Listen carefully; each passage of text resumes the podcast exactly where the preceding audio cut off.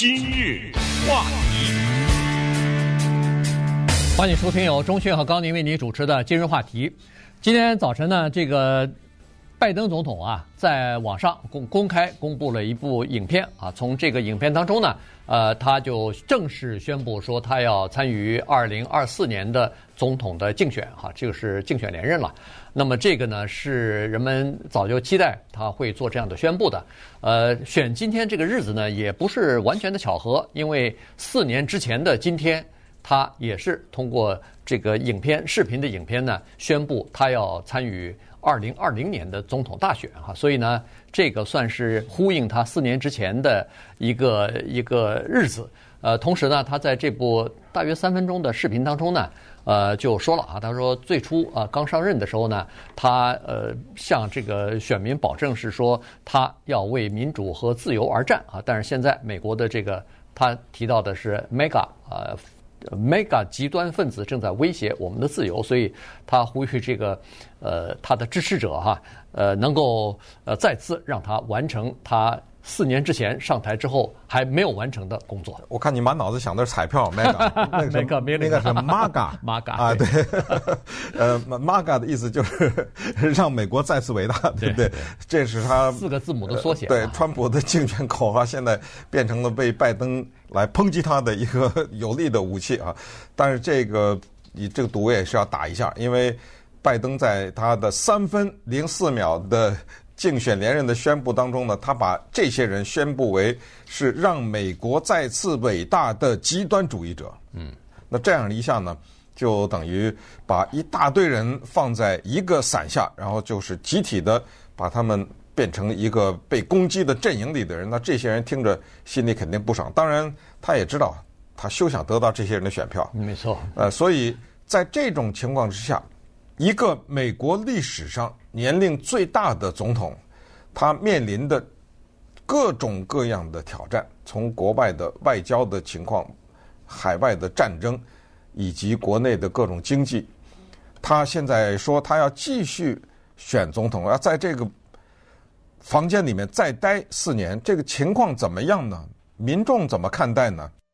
你尽管不弃不离啊，你不想放弃你的这份工作，但是你的这份工作还不由你说了算啊，还是老百姓说了算。那么今天呢，我们就来看看他自己本人呢，在这一个职位上面的表现如何，他接下来呢当选的几率多大，以及呢，他自己本身的健康的情况，因为我们知道这个人在美国的参议院里面待了三十六年，做参议员，然后呢，在美国的副总统的位置上待了八年，然后在总统的位置上，咱们就算是他做完嘛，对不对？没有意外的话，又是四年。你把这些加起来，这人这一辈子没干别的事儿，就在这政治圈里面活跃。那么接下来呢，他要面临的是另外一个叫做“五十步笑百步”啊，就是 Trump。Trump 在年龄方面只比他小四岁而已。对，啊，所以这个问题呢，在接下来的竞选，当然前提是两个人都出现了啊，两个人都被本党提名了以后呢，将会就出现两个人不太会拿这个年龄的问题做文章，你知道吗？嗯、对不对？但是不做文章是不做文章，可是选民心里头还是有点担忧的啊，对他们两个人的这个年龄还是有点担忧，尤其是呃拜登啊，呃根据最近这一系列的民调来看呢，基本上都是呃就是比如说在民主党内，在自己党内只有这个民调是显示说只有百分之四十七的人赞成他出来竞选连任。那如果自己的党内只有百分之四十七的话，那你可以想象出来，像共和党啊，像这个独立选民之间，那他的这个支持他再出来竞选的人就更低了哈。所以这是一个挺大的问题。而且呢，人们在接受采访的时候，就是在民调的时候都说了，呃，不赞成他再出来的原因，倒不是说他工作做得不好，这个做总统的表现不好，而最大的担忧就是他的。叫做年龄问题啊，这个倒反而是变成一个挺大的事儿了。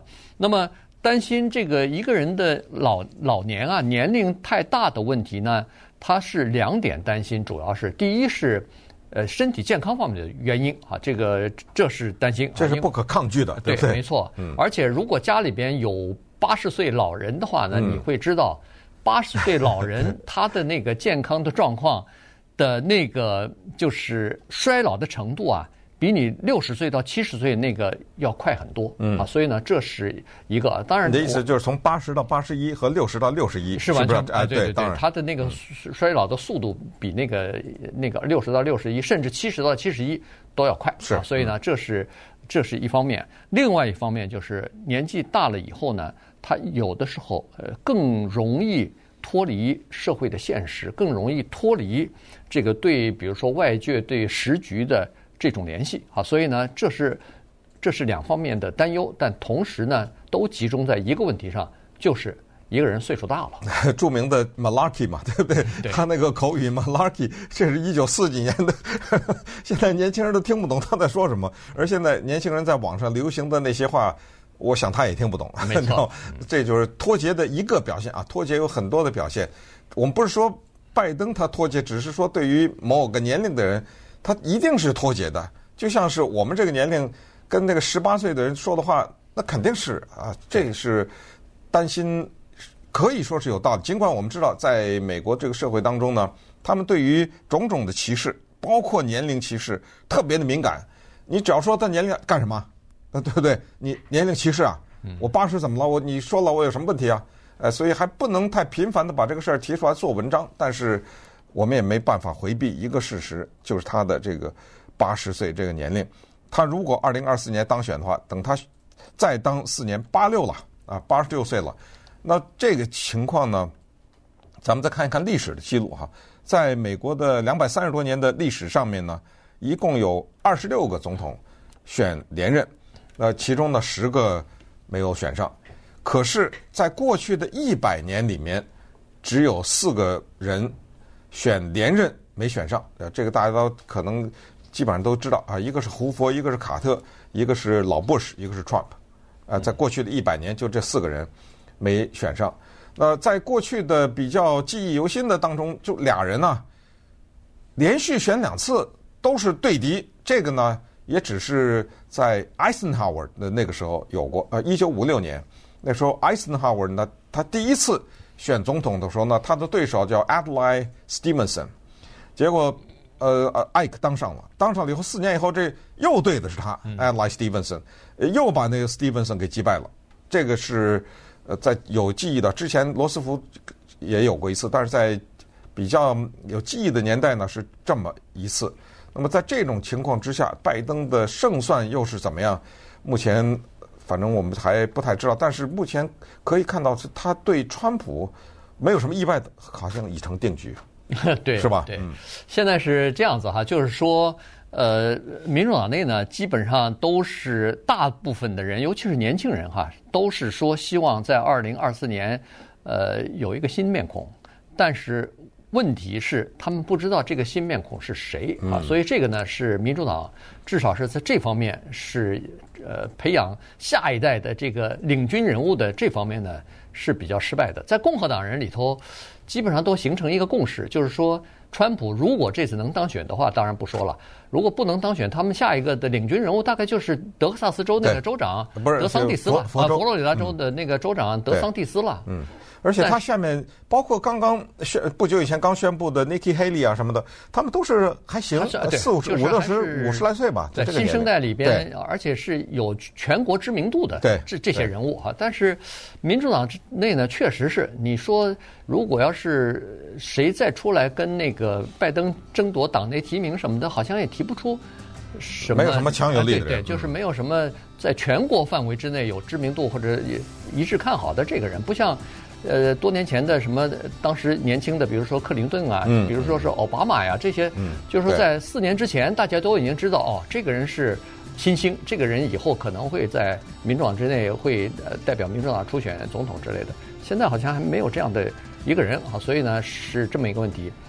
呃，现在在民主党内呢，基本上有这样一个共识，就是说，似乎是谁都不是川普的对手，只有。Joe Biden 可以击败川普。对，那么 对，那于是造成下一个跟二零二零年很像的一个结果，就是大家在被迫选择两个都不喜欢的人当中挑一个。今日话题，欢迎继续收听由钟迅和高宁为你主持的《今日话题》。这段时间跟大家讲的呢是拜登总统啊，今天正式宣布了，说他要参加二零二四年的这个竞选连任了。所以呢，呃，今天我们就聊一下他的问题。现在。呃，对拜登竞选连任最大的担忧，民众最大的担忧就是他的年龄的问题哈。呃，这个因为他如果第二任期呃当选的话，那么他做满第二任期再退下来的时候，呃，在离开白宫的时候是八十六岁了。八十六岁呢是美国的男性平均年龄，呃，比这个平均年龄多九岁啊，所以呢这是一个蛮高的数字。当然了，每个人的衰老的程度不一样。有的人的八十岁的那个精力啊，比六十岁的还旺盛呢。是九十岁也是一样啊，很多这样的老年人。那么，呃，从呃这个接触或者采访很多和他同龄的八十岁、九十岁的人，和包括医生呢，啊，大家也都是这么说啊。所以他不能一概而论，一说哦，八十多岁好像就是一个呃苍老的这么一个呃这个印象哈。但是他毕竟是很多人担心的。一个这个一个原因吧，至少是，再加上呢，他现在不光是这个总统，两位总统候选人，呃，除了拜登和呃川普之外，他们两个年纪大。其实美国的政治人物啊，现在都年纪偏大。我说的政治人物就是参众两院国会哈。从现在的这个统计数字是说，从一七八九年，呃，这个到目前这两百多年。美国的参议院里边的平均年龄呢，现在是六十三点九岁，就差不多六十四岁。这个是美国历史上第二老的参议院。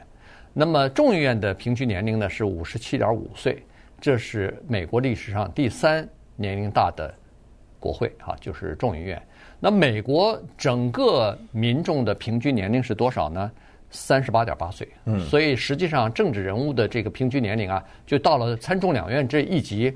那比普通民众的平均年龄又高出二十三二三十岁了。这可能说明社会的一个问题吧，就是我们看看在这个社会上什么样的行业里面年轻人比较多。你比如什么电脑啊，什么对不对？呃，什么样的行业里面老年人比较多？这也就是反映出来，很多人，尤其是比较年轻的人，也在这个政治上看不到什么前途，也不想去做这个事儿，是吧？呃，咱们是想说，这个社会上大批的年轻人。二十来岁就立志从政，先从当地的一个市长选起，然后再从州一级一点点。他看来也不是这个情况，呃，这个蛮有意思的，这个反映美国现在的一个情况。但是呢，我们再看一看拜登啊，他今天早晨宣布了以后，人们马上再问下一个问题。可是这个问题呢，他在他的三分零四秒的宣言当中是一个字没提，就是他的副总统是谁，对吧？他其实两个人没提，他整个的三分钟也没提川普这个人。当然。句句是往那儿指桑骂槐呢，对对？但是他没提这个人的名字，那意思就是我干嘛提你的名字，对不对？没错，在我的竞选的呃宣言当中，哈这个 Kamala Harris 会不会再被他做提为副总统候选人？不知道。但是他有没有一个规定说，你既然选连任，谁是你的副总，你就带着没有？没，他他完全他可以换一个人。所以现在啊，有一种说法，他换人的可能性还蛮大的，因为这个 Kamala Harris 好像。第一没有什么作为，第二好像感觉到自己的党内还有民众的支持率好像不怎么高哈。对，所以是这个这是一个。但是我看呃，大概是上个星期吧。嗯。呃，这个贺锦丽他自己说了，他说我希望那个我也看到，对吧？我希望继续和那个和拜登一起来竞选二零二四年。什么喊话呢？是吧？就是隔空 就是说我愿意 啊，是这个这个意思。嗯。其实一个总统年龄大了以后啊，人们担心第一是他的身体健康，第二当然就担心这个他的副总统的人选。如果要是这个年纪大的总统，万一身体方面、健康方面出现问题的话，嗯、那这个副总统马上就要取代他，或者说在很多问题上要做决策、做这个呃参谋的这种呃建议什么的，那这个副总统他的那个任务啊，或者说他的使命啊，就会更增强一点。所以，没错，这个副总统确实是一个挺重要的。对，因为什么呢？因为副总统不是老百姓投票选出来的，对，对吧？他是给带进去的，他是让。可是你现在这个候选人，为什么我在意这个副总统？是万一你的身体状况出现问题，他就当总统了，嗯，对不对？我没选他当总统啊，但是他在法律上他就当总统了，所以这个我们也就继续的观察啊，看他这后呃候选人是谁。呃，另外值得讲一下就是他这一次宣布的时候呢，他给大家介绍了一个人叫 Julie Chavez Rodriguez，对不对？对，这个人呢是现在白宫的高级顾问，这个人在外界啊可能没有什么名字。但是他的祖父是赫赫有名啊，啊，对不对？就是 Cesar Chavez，就是查韦斯啊，对，美国的工会领，加州的，对不对？对，在我们加州，在我们洛杉矶还还有条大大道，呃，有各种各样的名名就是给他的名字啊，对，查韦斯这是工会的，包括是农业工人呐等等啊，这是非常在美国地上非常有影响的一个人。他的孙女呢，现在出来做拜登的竞选顾问，呃，这个人最近有一个战绩，我是说的这个女性啊，Judy，她。就是在乔治亚州，这不是有个黑人律师牧师对那个 Herschel Walker 嘛？嗯、对不对？哎，他就是那个黑人牧师 Raphael Warnock，他的竞选团队负责人，等于他把他的候选人送到了在二零二二年送到了参议院里面去啊，所以他等于是打了一个胜仗，还有可能他的特殊的这个背景啊等等，所以拜登呢选了他作为自己的竞选班子的主要的负责人。对。呃，所以呃，这个接下来的这个竞选就看了，因为其实，在竞选总统的时候，对总统候选人的这个身体的这个，比如说是精力啊，比如说是这个时间啊，呃，还有体力啊，是一个非常呃非常非常大的考验啊。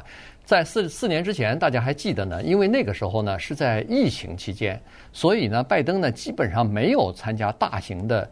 这个集会的活动啊，大部分都是通过网络啊，通过这个视频啊，和自己的呃这个呃就是支持者啊什么的筹款的人呐、啊，呃进行沟通。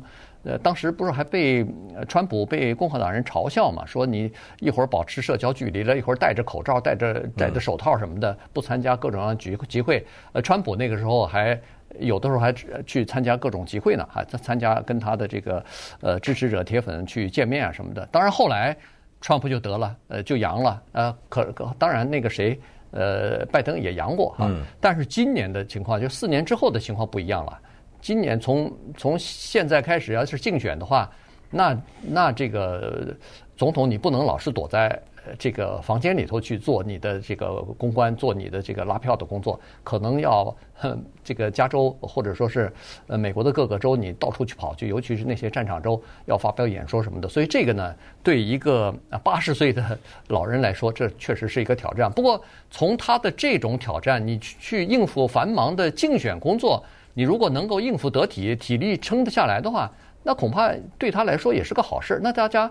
就不用再担心他身体或者是年龄了。嗯，但是我们注意到另外一个事实，在媒体上也有报道，就是拜登呢，他不是经常说错话嘛？嗯。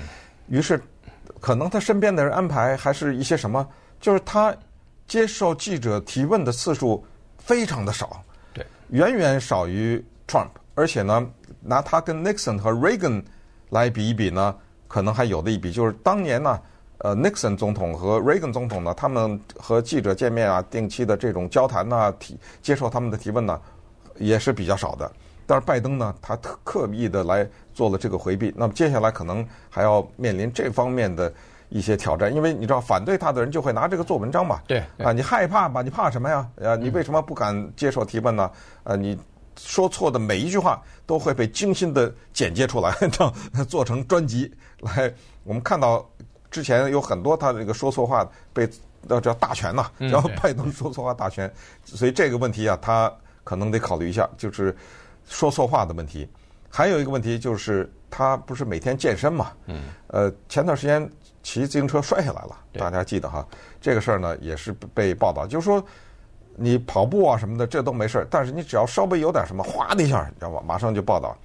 我看那个有一个人接受。《纽约时报》的访问也也是一个老者啊，他是他说能不能奉劝拜登不要跑到那个讲台去？嗯，呃，大家有没有注意到？可能有些人没怎么注意，我就发现他从台下要到一个讲台去的时候啊，他为了显示自己的身体还行，对，他那一路小跑，对，没错。我跟 我跟你讲，那叫尴尬呀！那一路小跑，你这个分分秒秒担心他摔倒啊。一个八十岁的人一路那个小跑，是跟一个四十岁的人是不一样的。没错，你那个跑啊，我知道你是想证明你还能跑，知道？但是那个特别让人提心吊胆。所以这位老者，您能别跑了吗？而且他上那个飞机的舷梯也是这样子，有的时候他会像年轻人一样，就是感让人家想要让人感觉他步履很轻松啊，上跨那个那个舷梯的时候，结果没有想到。